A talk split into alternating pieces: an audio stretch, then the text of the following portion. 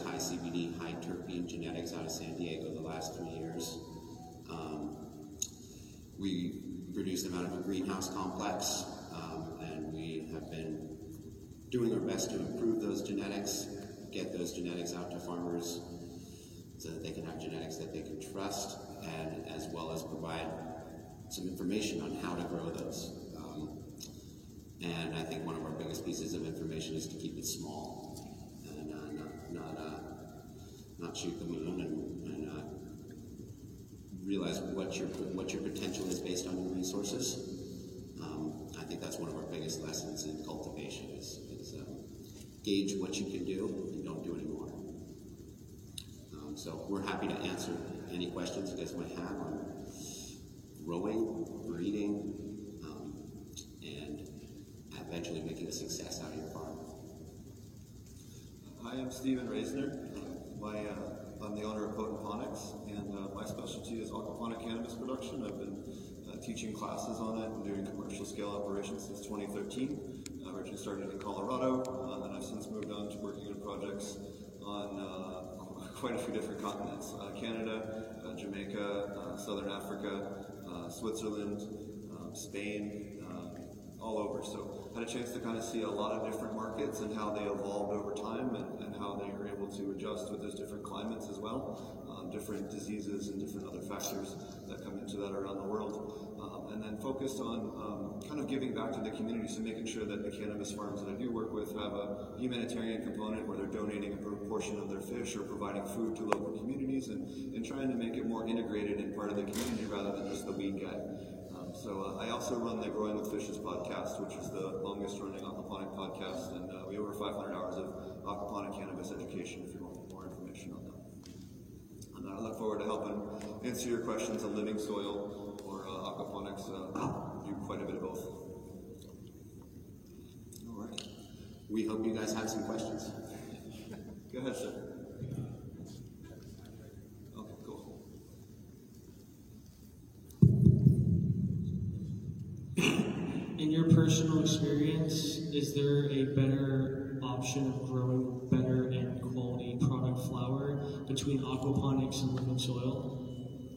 Sure, so I found we've done a bunch of side-by-sides with uh, living soil and aquaponics and hydroponics, and we found the biggest differences in terpene expression uh, and in speed of growth um, is much more accelerated in aquaponics, and you have more ability to adjust it. Um, and then also you just have additional revenue streams, right? So like I have extra income coming in to help pay the bills, or when something unexpected comes in in the form of fish sales and some of the other stuff that just helps add to that, you know, making sure that you never end up in, in that pinch that sometimes you can end up in between where you got to, you know, spend a bunch of money and wait for a harvest or something like that. You still have a little bit of a trickle coming in all the time, um, which helps a lot with that. But the biggest thing is, is terpene expression boosted both living soil and aquaponics uh, compared to, you know, more sterile traditional type cultivation. Um, you do see quite a big boost in, in terpene expression in particular, as well as um, you know, certain cannabinoids will express higher, uh, depending again. Entirely cultivar dependent. I don't know if you guys have experience with living soil versus other methods or anything like that. We use living soil in ours. I have no experience with aquaponics, unfortunately. So, uh, I mean, you know, living soil is, we, we do okay with that. I, I've heard there's obviously some really good benefits, though, to aquaponics, being able to granulate the nutrients that are going there. So, um, I don't know that I can add any more to what he already said. I think I would add that um, aquaponics and hydroponics have an incredible potential to um, produce, like he said, really high terpenes, really healthy plants. I think you also have that same potential from living soil, um, and you may have that potential at a lower cost. And keeping your, your, your bottom line costs down, using nature as much as we possibly can, rather than buying equipment, materials, nutrients, supplements. If we can cause our own living soil to to be that source that our plants need, then we can cut our bottom line down um, and still maintain a very high quality. As opposed to using synthetics in our soil, um, I think that would be the, the one thing we want to try to avoid. When we start using synthetics in our soil, we break down our plants' immune systems, we break down the, the earth itself that the plants grow from. Every, every year will become a, a more toxic environment for our roots. Um, Whereas, if we keep the synthetics out of our soil, rely entirely on, on um, beneficial bacteria in living soil to break down the nutrients that already exist in our soil and to provide that to our plants. We can cut down our cost, we can improve our field on a yearly basis rather than toxify it. Um, and the vast majority of us are growing, I think, outside and not in indoor situations. When you get into an indoor situation, to be able to use aquaponics, um, I think, is also a way to really cut down your bottom line. Um, but in an outdoor situation, we want to rely on nature as much as we possibly can and let nature pay the bills and provide the quality. And that's a total possibility. We just have to open that door by not using synthetics, by charging our soil with, with um, beneficial bacteria and um, letting nature do it. And just to add what he was saying, um, that's probably one of the biggest things I see people do wrong when they're coming into hemp cultivation, and especially larger scale, um, because they go and say, hey, I have a cornfield, I have a soybean field, I have a cornfield that I've had for years and years, and we treated it with, you know, Monsanto or Syngenta or whatever the heck they're calling themselves these days, and, or whatever traditional farm program, which is fine, right? Like that, that allowed those farmers to provide for themselves at the time. But if I take the cannabis plant and put it into a sterile field, it has no ability to gain defenses uh, and, and have a baseline reference um, to those microbes. So for instance, we see higher instances of mold outbreaks, septoria outbreaks, and other diseases because the soil is dead. There's no microbes in the soil to stimulate that plant's immune system for uh, that works kind of like vaccines do in order to give it the plant uh, uh, the ability to recognize molds and other pathogens and then defend itself against them. Um, plants do much better in living soil where they have those non-pathogenic reference points in the soil. Living soil or aquaponics both provide, you know, pretty much a, a similar type of uh, immune stimulation um, in terms of bo- really boosting that. So if you are going into a new field uh, or your first or second time into hemp, make sure that you're doing microbial inoculation before you even put a seed or clone in that field. It's extremely important. You need to treat the soil and make the soil alive again before you put those plants in, and you'll have a much better success. And it's not very expensive. You know, you can brew thousands of gallons, you do hundreds of acres for, for not, you know, just a couple of hundred bucks. It's not expensive at all. You know, and, and you can scale it, you can produce your own if you want to get into Korean natural farming and get into I M Os and, and all that kind of stuff, and, and, and really produce a lot of your own products as well on that regard. But it's the number one thing I see that, that kind of sets people up to fail from the beginning when they're getting into larger scale cultivation. Thank you very much. That's exactly what I wanted um, to hear. Just bought uh, one hundred three acres um, in central Texas, thinking more about getting ready for hemp production, and I'm worried about the soil because there's no weeds, there's no earthworms. You know, we've just spent the first year kind of digging around and getting to know it. So we were thinking about what's the protocol we need to follow just to get ready to heal our soil. That sounds like it's the right path. Where else could I go to learn more? And how long will it take? Uh, you know, there's a guy that's going to be presenting this afternoon. I'd highly recommend you go check him out. His name's Sage Howell. Is he in here right now? No. Uh, he's a U S D A certified organic farmer that did outdoor stuff. And um, if you're, and I think I heard you're trying to figure out how you can get your soil nutrition up. Um, if I and he would be a really good source because he was kind of talking about how he would go visit the chicken farm that was nearby, and he would pick up chicken pellets.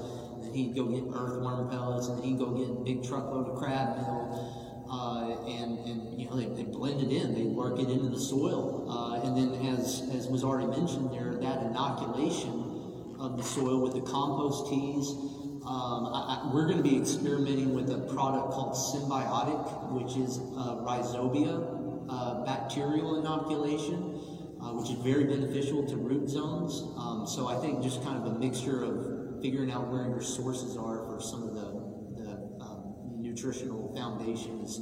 Something Sage would probably be a really good guy to talk to about. I, I would I would also be very, my first concern, the fact that you told me you had no weeds makes me think they're using, they used a broadleaf herbicide, especially if it was a, a cattle farm. And some of those have a two-year half-life, right? So it, you might not even be able to plant that for another, you might have to just do mitigation for the first year. Um, uh, but again, the best way that I've found to break those down in my personal experiences in, in the last five or so years doing larger scale hemp projects is fungi. The more fungi you can get into that soil, the faster you're going to break down those those broadleaf herbicides. The fungi do a better job than anything else in terms of just breaking them down rapidly out of the system. Um, so you know, doing a good I M O inoculation and, and reintroducing a bunch of saprophytic fungi or mycorrhizal fungi into that field is going to give you a, a really, really big boost in, in help in accelerating that breakdown and making it go faster. There's also different um, things that you can do to help bind it up, but that's it's going to be hyper-specific to whatever it is in your soil sample, and that would be, you know, without seeing the soil sample, I wouldn't be able to do it. As far as nutrients go, um, you can, you know, obviously find lots of different organic amendments out there. Just be careful when you get to organic amendments.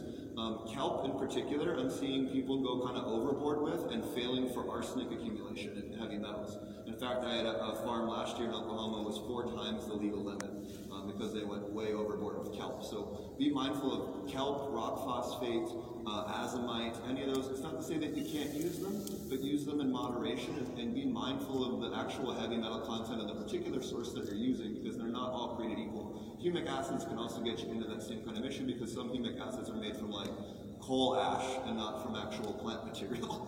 So you have to be careful on where it is that you're sourcing. Just because it says humic acid doesn't necessarily mean it's garden friendly. Oh, and um, I wanted to also recommend, uh, based on what you were saying, a couple of products. One of those uh, is by a company out of Midland. They're like a former oil and gas company. They've actually got this, um, I think it's like a fungi inoculant that uh, will go into the soil and help eliminate the synthetics and the salts. So they're bringing like some tech over that they use in the, the oil wells there, and now they're using it. And his his company is called uh, Texas Tornado Organics, I think. And his product's called Ganja Green. Um, and so if you're having the issues, that was a good point to bring up there um, on that, I think, uh, as well. And then the other thing too is, and I don't know what your experience with, we um, we really like alfalfa now.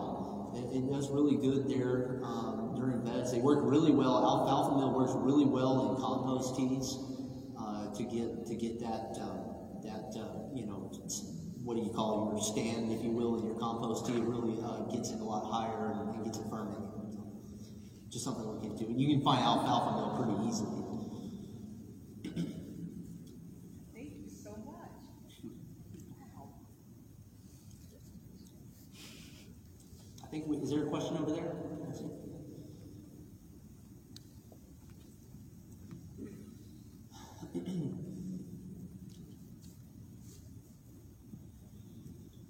So we're, we're building a small, self-sustainable micro farm here in the hill country. We've owned the property for twenty-five years, so we know the history on it. Um, it is a lot of limestone, and um, so I've heard, um, I've done some reading on using wood ash as an amendment to uh, that it would increase the nitrogen value, and and I have. Burn pile that we've used for decades. So I know that all of the wood that went in there is, everything that's been in there is clean. What do y'all, um, what are your thoughts on, you know, using wood ash as an amendment? Is it good? Is it bad? Um, just any information you have. Because it's something that I have readily available that is free. Sure. So, you know, if I have that product and I can use it, and it's going to help me build this, this soil in this space. What are your thoughts on that? Sure. So wood ash is generally more, much more heavy in potassium. Um, it doesn't have really much nitrogen in it at all. Um, uh, something like uh, manures or things like that are going to be much more nitrogen heavy. Um, so you're not going to have much nitrogen. It's very high in carbon, high in pota- potassium. That's about it. It's also going to raise your pH, right? So be mindful, if you add a lot of, of ash, it's going to spike the pH, which when your pH is out of, you know, out of the lower sixes, it's going to immediately push, you know, make more minerals harder and more less bioavailable. So you're going to see things like iron deficiency and some other stuff that might not even be a deficiency. It's just the pH is out of range. So I would be careful going too crazy with the wood ash. You can absolutely use it as part of an amendment, but don't use it as anything more than like one or two percent because you're going to end up, you know, screwing your pH up too much. So the only thing that I'd add to that is you can also use it to fix your pH. If you're starting yeah. off with a field that's too acidified, yeah. the wood ash can be a tool to raise that pH to an appropriate level. Yeah, and the limestone is, you know, it, it creates an acidic environment. So that's part of what I'm doing, is trying to get in that, in the zone. And um, so those were just some of the thoughts I had. Most commonly used as a tool to, to balance that pH. Have you guys found any sort of hemp varieties that do well in solventless extraction? Solventless extraction. Say for like a like a rosin product that you want to mass produce to put into whatever tinctures or whatever it is you want to do, just something going at it more solventless versus a hydrocarbon extract. Because a, a lot of the times that you extract with uh, with the C B D varieties, you get a hot product most of the time. So I don't know if there's any varieties that you guys know of that may uh, be able to test legal after it's extracted. One of the biggest issues you have is that a lot of the C, the C, a lot of C B D is harvested early, like before the trichome heads are full size, and then also in general, um, full trichome heads on C B D cultivars tend to, in general, be under ninety microns.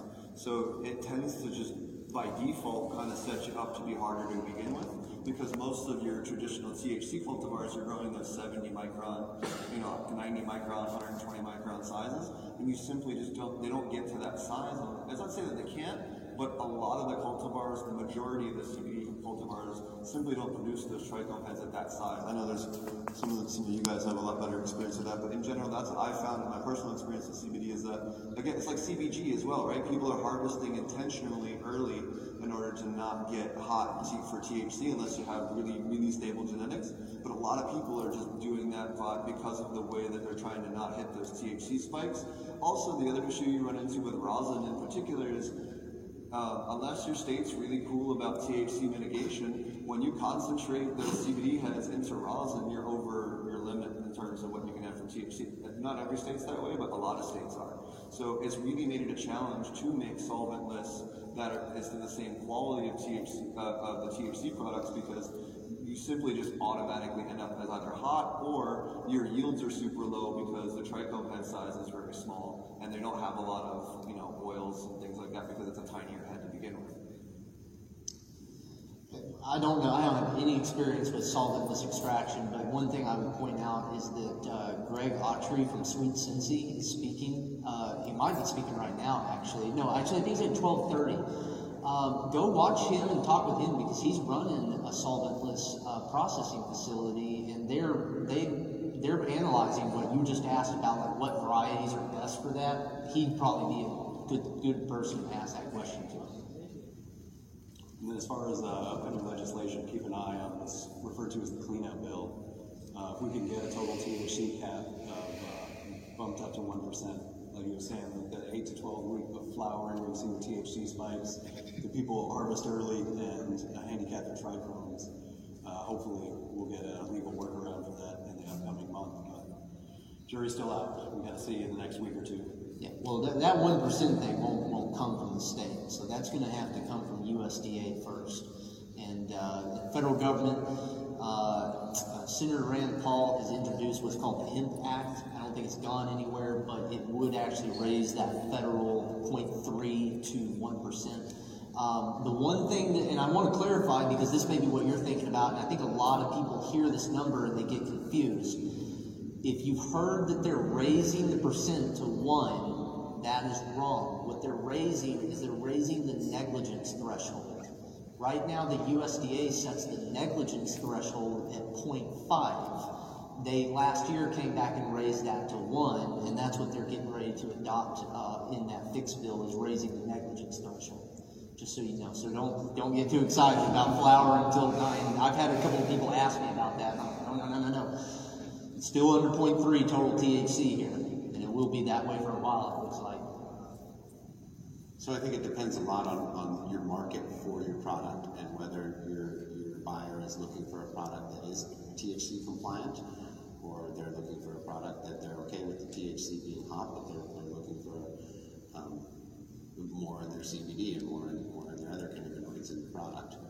Um, absolutely, you need to mature the plant to get the trichome sizes that you're looking for, and when that plant is mature, your T H C is hot. It's kind of a catch twenty-two that in most cases we're able to solve the problem by, by having a pre-test Um, approved and having our field approved, and then having a market that doesn't necessarily look for T H C that's below that point three threshold. There's a tremendous amount of marketing opportunities for material that is technically hot but was approved and harvested legally. So I think there's two different um, concepts there between harvesting when your, your um, product is legally compliant and pre-testing and approving when your product is legally compliant. In most cases, we're able to mature for thirty days past our pre-test, which is plenty enough time to get full trichomes, um, full maturity, full terpenes. Um, so it's really important that we test early, test often, and have our field approved for harvest long before it's actually ready to harvest. And then we can continue to mature our products so that we can do a solventless extraction effectively. I'd like to piggyback actually what you just said there um, on the rules, is that one of the things that they might adopt with that new law, the hemp fix bill, is expanding the testing window from fifteen days to thirty days. And to, to kind of explain there, what you can do with that theoretically would be to call in your state test at like week three of flower, and then they maybe come out by week four, pull your sample, and you've got at least another four weeks to technically leave that plant in the field and let it flower. And as long as that first test comes back okay, then you're clear to harvest, actually, by all definitions of it. So just so that's, that kind of makes sense there. You are required to keep that paperwork, but please do so on the extraction side when we talk to uh, biomass sourcing. A lot of the time, the growers will give us their best C O A, like their hottest cola, and be like, look, I grew twenty percent biomass. We don't care. We just want to see a compliant C O A. If you've got your compliant C O A, we'll figure out the potency and the yields on our end, because whatever a single sample is just not going to be representative.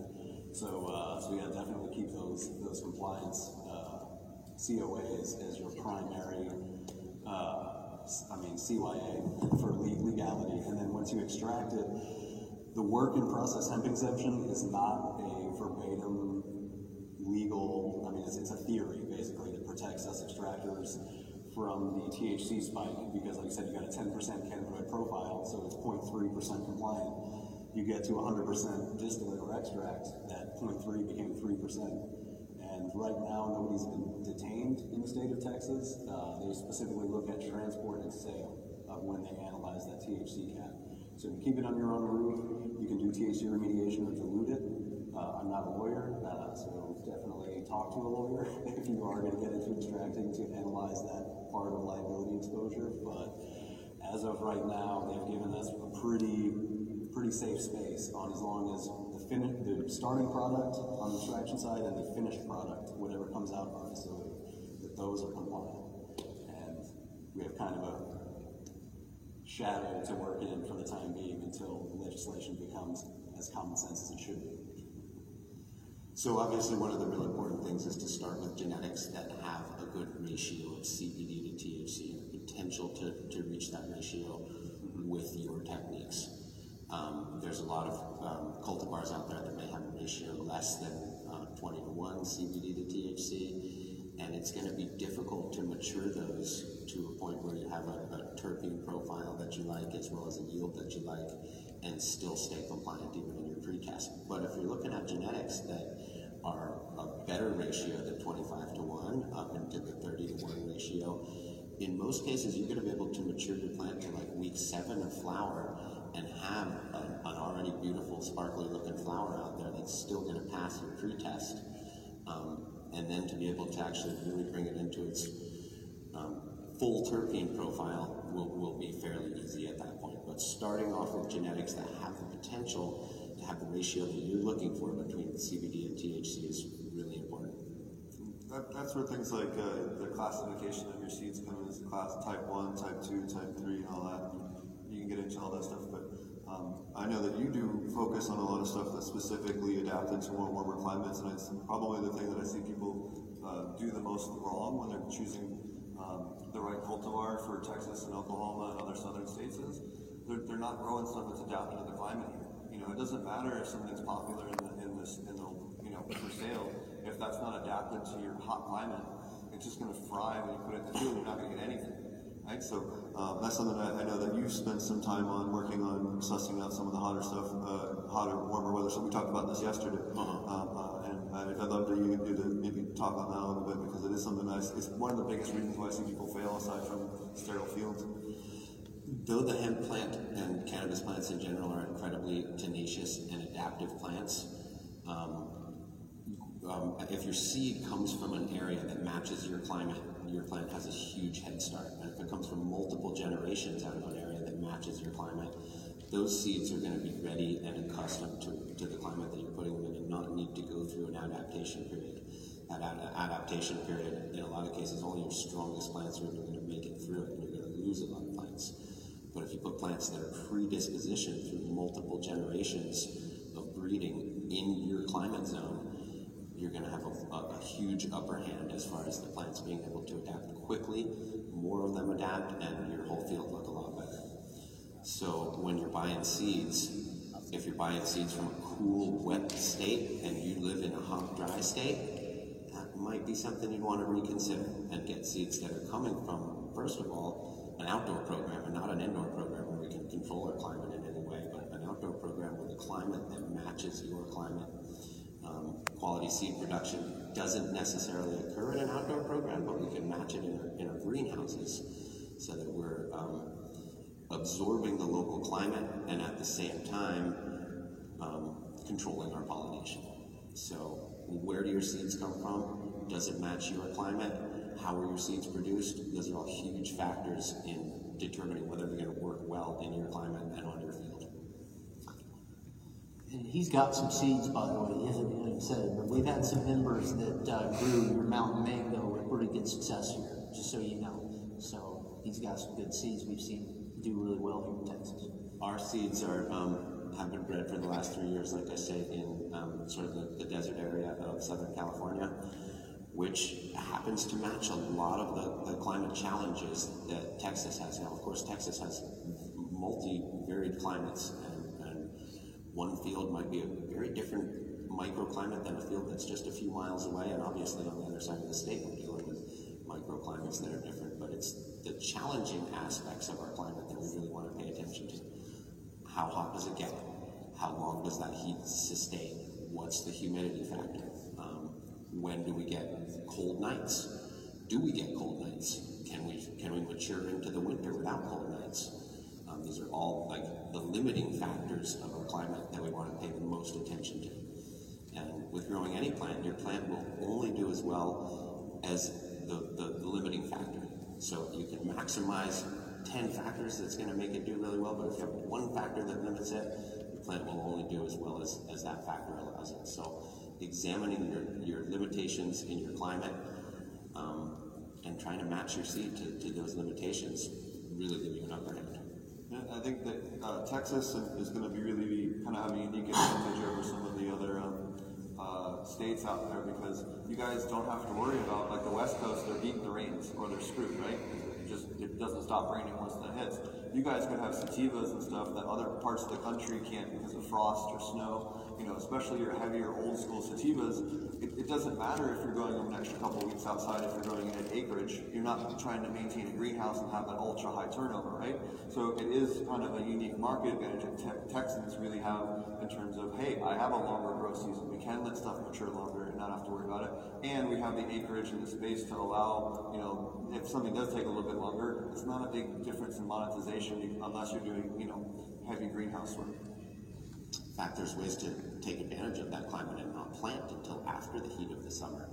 And relying on the fact that you're not going to have the freezing winter nights, you can um, uh, essentially treat a full season plant like an autoflower by planting into September, into August. Um, your plant will stay small, but you will have avoided the most challenging part of your summer, being that high heat.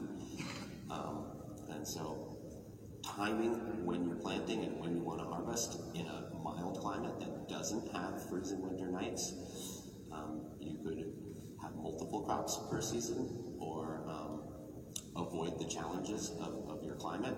Um, so there's lots of ways that you can use your climate to your advantage. Figuring out those ways are, are really um, key in having a successful farm. Just circling back around to the aquaponic field. Um, curious when you were talking about how the, the, the plants themselves seem to be more fully expressed.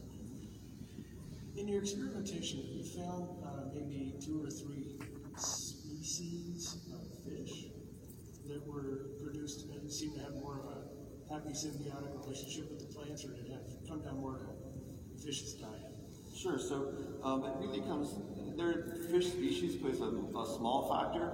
Um, primarily, almost all my commercial customers are doing tilapia because uh, they're donating the fish for food production and it's the easiest one to maintain.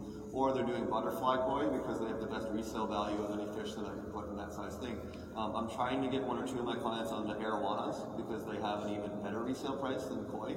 And we have twelve hundred gallon tanks everywhere, right? So like we can we can breed them and house thousands of them, right? So it's we have access to stuff that would normally be kind of too big for the pet trade when they get to breeding scale versus when they sell them in the pet trade. So there is an advantage there that you can do that. Um, but in general, almost all of them are koi or tilapia.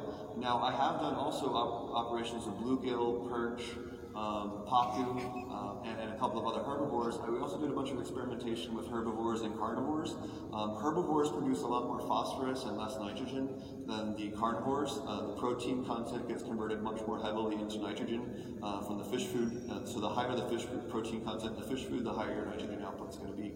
Um, so uh, whereas with the herbivores like pacu and other things like that, um, they tend to not have anywhere near as much um, nitrogen output and a little bit more higher phosphorus. Um, the other fish, I would say, if you want something that you can monetize, would be plecos. Um, there's all kinds of cool plecostomuses that are exotic and high-end. You can breed them in a couple of pieces of P V C pipe at the bottom of your fish tank, and they'll breed readily, and you can resell a lot of them for thirty to six hundred dollars each, right? So it's something that can, and all you have to do to feed them, they're even easier. You can feed them your fan names, right? So that's, they, they're just herbivores. They don't even care. So I've, I, that's one of my favorite things to do is grab a couple of fan leaves and toss them in the fish tank and watch the plecos swarm them like piranhas. I mean, it's just fun um, and it's something different. But that's really been the best thing as far as fish species. It's just been tilapia or koi. Um, they're just much more bulletproof. Uh, people can screw up the chemistry more and not have to, you know, don't kill everything. Uh, but And then again, just resale value. Koi, just, you know, butterfly koi, if I buy it at, you know, three dollars each when it's this size, I can resell them for, you know, eighty to one hundred twenty dollars when they're this size, right? And after a year, year and a half. So my dollar per spent per, per fish pound, uh, or fish food uh, pound spent is just so much higher with the butterfly koi than anything else. And they're unlimited high demand in, in the trade because every pond guy in the country wants nice ones, right? Like every landscaper will resell them happily for you. So it doesn't matter where I am in the country. And the pet trade licenses as well, that's another big obstacle that runs into cannabis and, and, and kind of a weird legal loophole is that I can't get a meat processing license because meat inspectors are federal employees and they can't step foot in a Schedule one facility. So I can't kill the fish on site. I have to put them in a tank and take them next door to a different place that's licensed for it, uh, or I have to sell them live or just frozen, on, uh, fresh frozen, on, just frozen in on ice. That's it. I can't process them, I can't knife them, I can't kill them. So we, we that becomes a problem for cannabis producers specifically. I actually helped write a grant for um, Langston University up in Oklahoma as a, for a mobile truck that could go around and basically fund, self-fund itself by doing the processing for these cannabis companies, uh, and then they could get their genetic data on their aquaculture fish. So I don't know what happened with it, but I helped write a grant for that. I don't know if they ever got the grant for it, but it's one of the weird legal problems that runs into aquaponics and cannabis because of the meat processing, and it's just something that eventually, hopefully, the Congress will address it when they do a federal bill, but it's just kind of funny. Some people don't think about it. I've got a question for you guys about uh, lighting for indoor grows. I think I heard, uh, after you, you mentioned doing indoor growing, but in general for any of you guys, um, I'm just curious for lighting for indoor grow operations, kind of what are the sort of top things that you would look for specifically on the product, um, like a, a grow light? What are kind of the key things you look for? And then on the other side of the coin, are there some things you kind of hate? Like what do you hate about indoor uh, grow lights? Just curious your thoughts on that, if you have any. So um, when we're looking at a grow light, uh, probably one of the most important things that you want to know is how much is it going to cost to run it. Uh, so figuring out what the wattage requirement of that grow light is, and then doing some simple math there to figure out how much it's going to cost you to run that light. Uh, you know, uh, a metal halide bulb, for example, is only three hundred fifteen watts, while an H P S bulb may be one thousand watts. So, um, you know, there can be a very big difference there as far as the energy demands. And electricity is, next to labor, uh, you know, it's going to be your biggest expense in an, in an indoor grow. Um, I think right now, I don't know where Suzanne is, she's in here somewhere. I think we're paying about four hundred dollars right now a month for our lights. Of course, they're off right now because we just harvested, but when we're in bloom and we got all twenty-six of our L E Ds on, then uh, then that's that. Uh, I know that uh, like for, for our L E Ds, we looked for one of the ones that has like a distinct bloom and veg uh, cycle. And so there are some, uh, we kind of got one of the more probably mid-grade L E Ds. There are some really nice like one thousand dollar L E D lights out there that have uh, deep reds in them, uh, which are beneficial during flower. Uh, and then um, some of them you can actually target those L E Ds, like actually point those L E Ds right at your bud sites. Um, and so obviously price is going to be a huge factor there on your lighting. L E D lights are expensive pretty much uh, compared to your H P S and H I D lights. So uh, the other thing too that you need to think about is your exhaust, um, because your lights are going to generate heat. Uh, your H P S systems, your metal halide systems usually are going to have some kind of exhausting um, outlet that you can actually put uh, your, your exhaust pipe on. Uh, what do you call it? What they use, an air duct, basically, air duct piping. Uh, and you want to pipe that out of the room, obviously, so you need to figure out if you're going to have to do that uh, or if you have enough exhaust. We use L E Ds, and even though I know a lot of people say L E Ds don't put off heat, we still have to exhaust our rooms. Those L E Ds still put off some heat. Uh, so we have a, a small exhaust fan on our grow room that allows us to exhaust that heat out. But um, you know, there's there's pros and cons to both of them. I don't know if, if you want to expand on your, your lighting. Yeah, so I, I said first, or I guess the first thing I would do is call your power company and find out what your transmission line capability is, especially if you're going to build a bigger facility. I've had a couple of clients where we had to, you know, seriously consider whether or not we wanted to change properties because they did not have the power transmission capable to that property to actually build the full facility that they wanted to build. So that would be my first thing I would do. And then number two is make sure you have three-phase uh, at your... Um, Uh, your facility, but switching to three-phase can cut your lighting costs by forty percent. Um, so making sure, especially when you get into L E Ds, that you're all three-phase. And then personally, I, almost all my builds, I'm using Spectrum King these days in terms of brand. Um, I worked with them for a long time. We did a bunch of side-by-sides between twelve different high-end lights uh, in different grow tents, and they were the ones that won. And after that, we've been kind of sticking with them. Um, and, and Did you say Spectrum King? Spectrum King, yes. Thank you. Yep. Thank you, appreciate it. But they're the ones that I personally use the most with my clients, um, with the exception of, I don't use it for cold nights because they're, they don't have the cold night out, but I do use those for like greenhouse, greenhouses and indoor, um, just because they, over the years, tend to have been, you know, the best price point to, to light out quick to, you know, everything else. Um, but again, there's lots of different brands out there that work great. That's just the one that I personally recommend. Um, but uh, uh, those would be the basics. Also, make sure that you're not buying a light fixture. Like if you're growing C B D and that's what you want to grow, don't get into the high U V outputs and all the other crazy stuff, because U V actually increases that T H C expression and reduces the C B D expression in the genome. So you, you, it's not to say that it's going to like convert the plant, but it's going to increase that T H C expression and increase your chance of testing hot versus that same fixture minus the U V.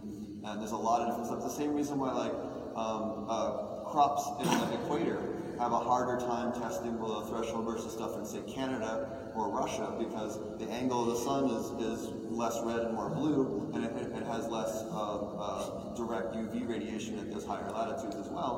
Um, so you, you don't end up with those that, that same expression that you do on the T H C, whereas if you're going to grow at the equator, use that to your advantage and maximize that for your T H C, right? So that's also the reason why you're seeing, like, you know, certain regions of the world being more towards C B D or T H C, is because that's what, you know, the natural lighting is also, you know, playing a small, small factor, but a factor in it. So that would be something else where there are L E Ds out there that have U V and boast about it and stuff like that, or infrared. All that's going to do is, you know, increase your chance. Heat as well can also increase your T H C expression. So, you know, again, that's why it's important to get cultivars that are actually adapted to the hot, the high heat you have in Texas, uh, and not just blindly, you know, don't go get stuff from Canada and try to grow it out here. It's not going to, you know, it's not going to give you the same C O A. I'll tell you that. Um, what I would add on, on lighting is that um, I think in, in the world of hemp, a lot of times um, our profit margins can be slim, and using lighting can be very costly, whether it's the energy bill, whether it's the heat mitigation, whether it's the upfront cost of the equipment. Um, so what can we do to reduce that? Well, we have an amazing light source available on a daily basis, and it's the sun. And so if we can use a building or an environment where we can take advantage of the natural light in as many ways as possible and only use lighting fixtures as supplements, that's going to be how we can cut down that bottom line again. Um, power is going to be extremely expensive, even when you set it up on your time of day and you're using the most efficient lighting systems and the most efficient heat mitigation systems. You're still dealing with a, a lot of cost that you may have the ability to not have to use. Um, so let's examine at first what we can do to take advantage of the sun as much as possible. Then secondarily, how can we be most efficient with what other supplemental lighting we may need. Um, but to take lighting all together and say, how can we replace the idea of indoor lighting with using our sun? That's going to increase our, our, our profit margins in the end. And if we can maintain that same quality, a lot of times when we're using um, artificial environments and artificial lighting, we can really tune it into the point where quality is like there. Um, so what can we do to do that same quality increase in a natural lighting environment without having to make the power company our partner, um, because we don't need any extra partners as, as far as growers. Um, the power company doesn't need to be the partner. If we could utilize power to increase our, our, our profits, to increase our success, keep that bill to a minimum in whatever way is possible.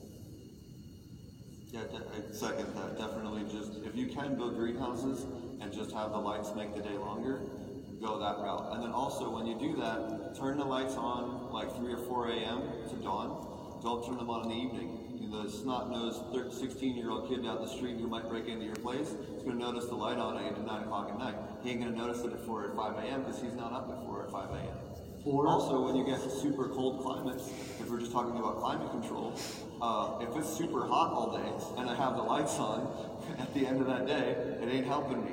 If I if it's super cold at night, or even if I have a really, really cold night, I can flip the lights on. Maybe I'm screwing up my light schedule. I may be coming on half an hour, an hour early, but it might help prevent that room from getting real cold. You can actually use it to help as a heat source, or just switch up your light schedule, knowing that we're coming into colder months, and then, you know, again, just helping you out with that segue as a backup heat source just to keep things going in colder climates. You know, that's so much an issue so much in Texas, but other places I grow it, it it's an issue. We had a situation where um, we have an exhaust vent on our greenhouse, and we usually have our lights on in the evening time. And so you get a purple glow uh, coming out of that exhaust fan. And uh, one night I'm sitting out on the patio, and here come two sheriff's cars. And then all of a sudden you see them get real slow, and they're driving by that exhaust fan. And sure enough, about a week later, we got a visit. Uh, from about five different uh, sheriff's department officers, all suited up, ready for a drug raid. Uh, they didn't get very far, uh, but uh, yeah, it's kind of funny what he was saying about somebody seeing your lights and lighting or they just be police. Think you're doing something. That's something else too. If you see them and they're all kitted out, lock your dogs up. Yeah. Oh yeah. Because they yeah. they'll shoot them. They're not friendly to dogs. That's the number one thing. I mean, dogs are the best mitigation to have for theft on your farm. If someone sees a huge dog and it's barking on the other side of that fence, they're not going over that fence. I don't have to deal with them. I don't have to call the sheriff. I don't have to detain them myself. I don't have to deal with them at all. If I can intimidate them and make them run away, and I don't have to physically interact with a thief, that's the number one goal for any security plan that we do, is make them leave on their own so I don't have to touch them, deal with them, or otherwise file paperwork. Because they will always find a way to blame you. Not always, but they try to almost always find something that you did wrong and allow them to get in. Or, or if you have a fire, they're going to fine you for something. So make sure that you double check, triple check all your electrical, put redundancies in, you know, sub panels, any, anything that you could have to prevent those types of issues where you have to deal with law enforcement or fire department is going to help make your life just a lot easier and smoother in general. Yeah, just touch base with them. I mean, the first thing we did when we moved in the facility, call the local sheriff, call the yeah. local file department, tell them about open door policy, come check us out. Yeah. Because the farther rural you go, I mean, it's hard for us to keep up with the legislation. These guys, they don't care. They're weird. This is still the culture clash in Texas, and they're going to come to get you, and you're going to have to fight if you're lucky to get re- recovered seized material. So, uh, yeah, absolutely. The, very, very transparent and have an open line of communication with any sheriff's department or a local L E O. De- definitely. I don't. I, I don't personally, because we did, and it didn't. It did not stop the sheriffs from still thinking we were growing something. Yeah. We, we contacted and let them know we were growing there. Uh, but what I will say is that we didn't have any plant seized because we had all of our license, our lot permit, everything was in order. Uh, it was actually funny because the guy, you know, they come up, they're all roided out, ready to, to come and bust down doors. And the minute we told them it's a hemp farm, we have all of our documentation, you can see their whole energy, ego deflated. It was kind of funny, but we we had a mixed bag of results. Stephen tried to contact him ahead of time, it was even worse. Yeah, it's definitely something I, I would second say. That, you know, once your full place is fully built out, and you got the first couple of plants in, invite the sheriff over, the local police department, just give them a tour. If for no other reason, if someone breaks in and is, and is screwing with your employees, they know the layout of your facility to go do something about it, right? right? It can it can help you too. It's not just about trying to mitigate, you know, them harassing you. They, they can actually benefit you as well, and I've seen that happen. The other thing I will say in regards to law enforcement is put extra cameras in the system. So the state's going to require you to have certain places on camera. Make sure you have other cameras the state is not aware of, and it will save your butt, because if you do have a rogue sheriff that comes in and busts you and starts pocketing stuff, which happened in Sacramento, you guys can look this up, real famous case in Sacramento, where a local police department just had it out for this dispensary owner, went in, took cat, they were taking cash out of the register, they were eating edibles right on the thing, but they went in and disconnected the cameras that were connected to the state. They didn't know they were still on camera, because the owner thought that one of his managers was stealing from the register, so he put hidden cameras in there. Well, the police happened to raid it two weeks later, and he caught them on camera committing a whole slew of crimes, right? So he was able to win a huge loss, multi-million dollar lawsuit, and recover his stuff, and get all of those cops fired. Right, so if you you know actually plan it right, you can protect yourself even from you know the absolute worst case scenario, uh, as long as you are smart about protecting yourself. Good. Hi, quick question about um, outdoor growing, specifically in Texas. We haven't grown anything yet, but we're on the Blackland Prairie Strip along I thirty-five, heavy soil. Um, Our area used to grow cotton, they stopped growing it because of cotton rot. I top throw it uh, with soybeans, so I'm kind of skeptical maybe. Uh, anybody up there or even out in the audience actually growing on the Blackland Prairie that don't know of in Texas? No, I would say it's actually growing one now is. No, we grow in pots. I say stay out of the ground. Honestly, so much, uh, somebody mentioned earlier there that uh, so much of uh, the problem we see with grows is a lack of nutrition in the soil. Uh, and then not only that, you can also have um, uh, soil that doesn't drain very well, uh, has a lot of clay in it, uh, and uh, uh, if that happens, you can run into root rot, you know, things like that. We had some people that ran into that problem, so, uh, but I don't have any experience growing in that soil, sorry. Yeah, it's a heavy soil, it's a heavy clay.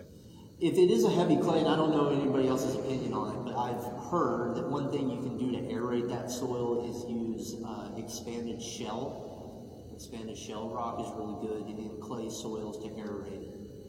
I, if you have a heavier clay soil, I would have heavily, heavily, heavily recommend, especially if you haven't planted yet, getting a cover crop in and then just mulching it back in. So like just tilling that right back in and getting the organic content of that up. I would also recommend, you know, don't go with plastic, white plastic or black plastic, go with cover crop, because you're going to want to introduce more organic roots into that system to help, you know, bust up that soil. Um, the other thing I would say is think about even planting, planting radishes and stuff like that to help, you know, really bust that soil. Daikons are really good for that.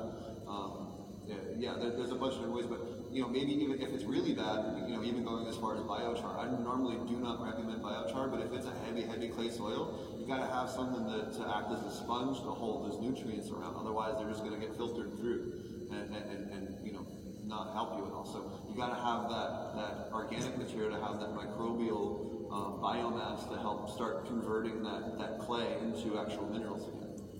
Also, gypsum can be really helpful to break down clay. Um, you know, if you amend your field with gypsum and, and let it water in, your clay will naturally expand and aerate a little bit more itself. Um, and that, that process will continue on for years.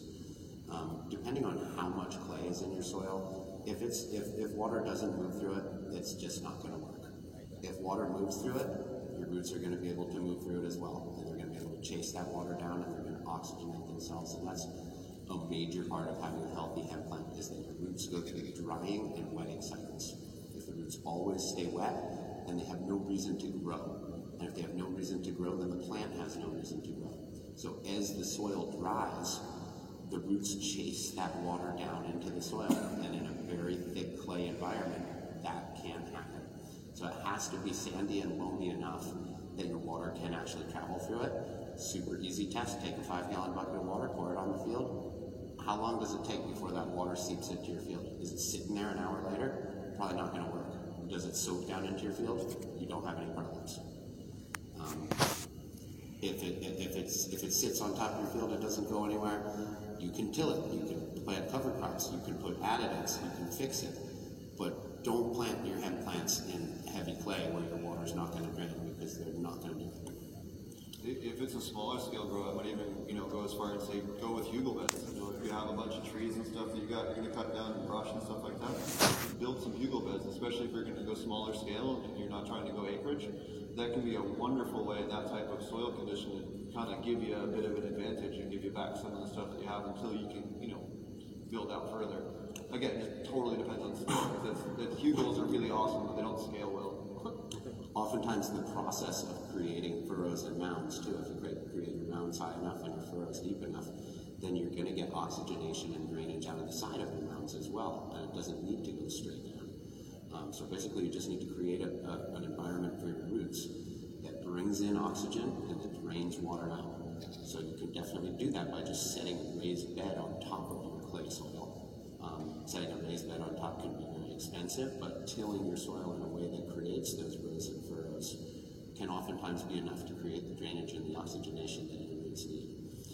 Then as far as the nutrients that are that are in that soil, it's actually pretty amazing how soils that seem fairly bland and, and um, don't express a lot of, of nutrient um, characteristics can still be enough for the hemp plant if that soil is charged with um, beneficial bacteria, and those beneficial bacteria can break down what's already available in the soil and feed it to the roots.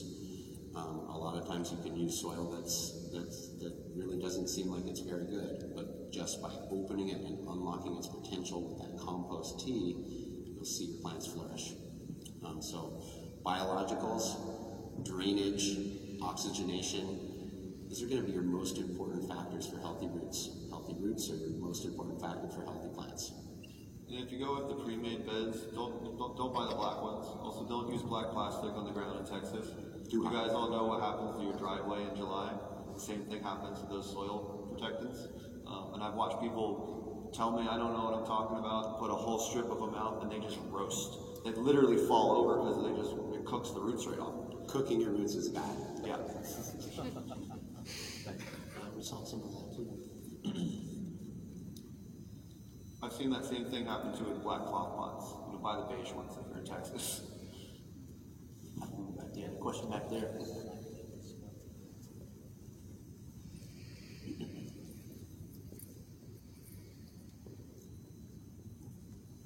Hello.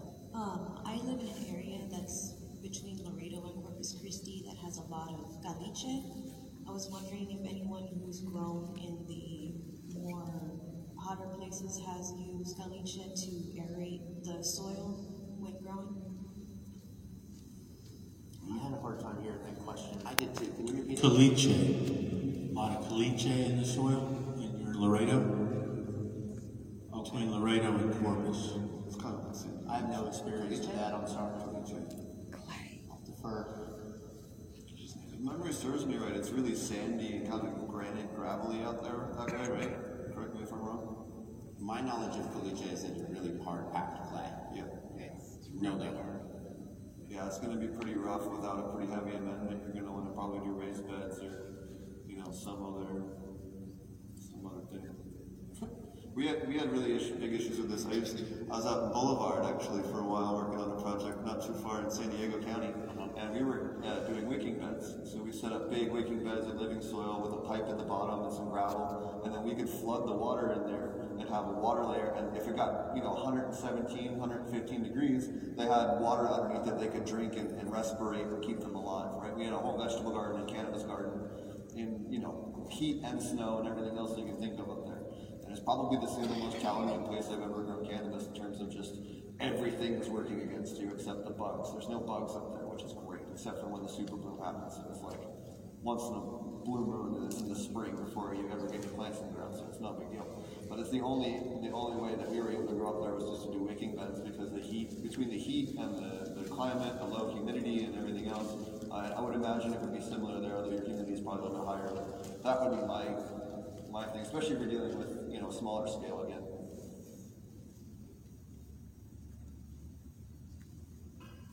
They're also called sips, or uh, what's the other name for them? When they bottom feeding, um, cracky method or creek. That's a couple different names for the same thing. I think we're getting close to close.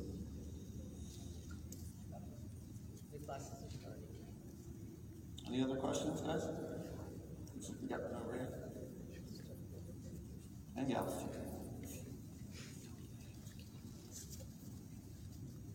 Hi. Um, I was wondering if there are any machinery companies for large-scale production here in Texas, ideally. I think she's asking if there's any companies for extraction. Oh, um, large machinery companies for large-scale production of hemp, like uh, harvesting. The echo's so bad, I can't understand what you're saying. Great. Uh, is there a large machinery companies, like large, large scale, right? That's that's what the, for hemp production. Large scale machinery. I mean, I guess the main thing is to define large scale. Yeah, but uh, I mean, there are, as far as the industrial side, we're still very much lacking in infrastructure. Side. Uh, on the extraction side, I was, I, I, it's kind of a moving target, but I'd say between five and ten com combined C O two and ethanol operators in the state.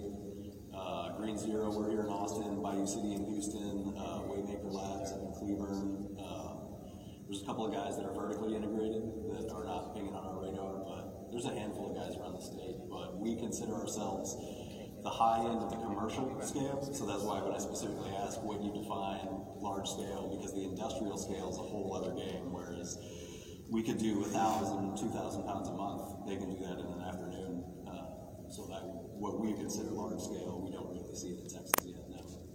Yeah, I mean, I've, I had a chance to tour a facility up in D C uh, at Embark, and they're doing ten thousand kilos a day, to give you an idea of what some of the big, and they have another facility that's significantly larger. It's going up in Toronto that'll be able to do like triple that or quadruple that or something like that out the, out the gate. So, I mean, there's some industrial scales there. I was just came back from South Africa and Zimbabwe, and they're building some massive facilities over there as well in terms of, you know, the acreage that they can do there compared to here is, is crazy. So, but again, they're never going to compete with the market that you have here. They're, they're two different products. You know, a lot of that stuff's going to Asia or, or Europe and stuff like that. It's not, you know, you can't import anything to this side of the pond. So, uh, but they, they, my point is, is that the equipment scale has really changed the last three to five years in terms of the availability of a lot of this large-scale drying equipment, uh, decorting equipment, separator equipment, and all the rest of this stuff. Even large trichome head separators, uh, you know, at industrial scales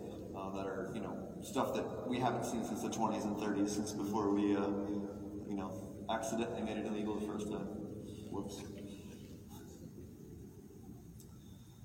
Okay. Uh, This is a pretty basic question. So, when growing indoors in a perfect environment, does does it not really matter where you source your seeds from, whether it be like a, in a more wet climate or dry climate that it's grown in previously? I mean, you you would want to definitely make sure you have your genetics, but it would be less of a factor. Again, in a, in a closed environment greenhouse, or controlled environment greenhouse, you're going to have control of everything, right? So uh, the biggest thing I would say in Texas and Oklahoma and anywhere else in the South, put geothermal in your greenhouses. It will cut an enormous amount of, of money off of your air conditioning. Uh, it also helps dry the room out a little bit, so it makes it a little easier to hold the V P D in range when you get to like room scale greenhouse watering and stuff like that. Um, it really helps just maintain stasis in terms of temperature and climate stasis. If it gets cold, I can pull fifty-seven degree air out of the ground. If it gets hot, I can pull fifty-seven degree air out of the ground. So either way, it's benefiting me.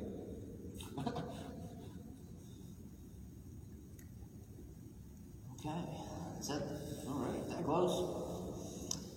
Thank you, everybody. The rest of the I don't need to break out. But...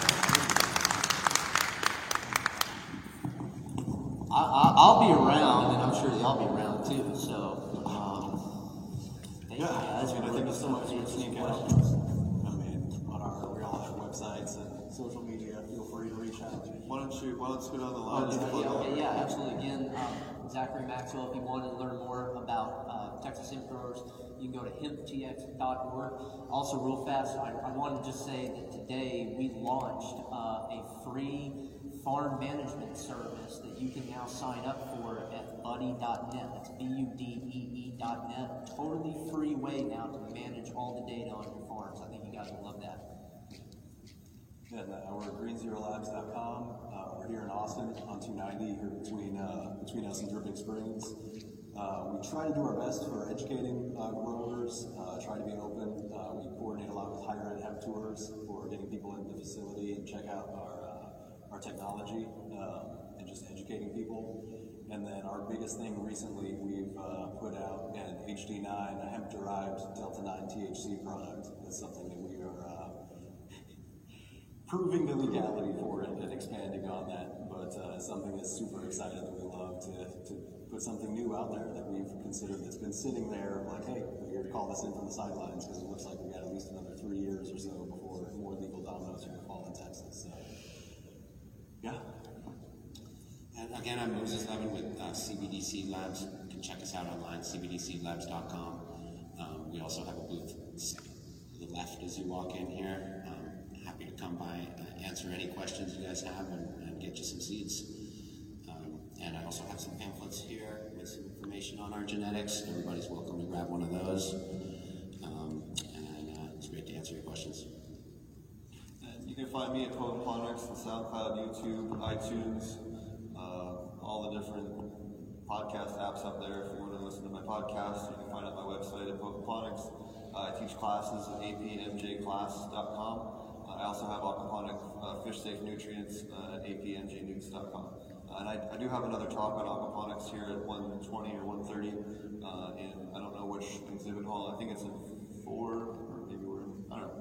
It's somewhere here. If you look, you'll find it. This is for me. Okay. Thank you guys. Thank you guys. Thank you.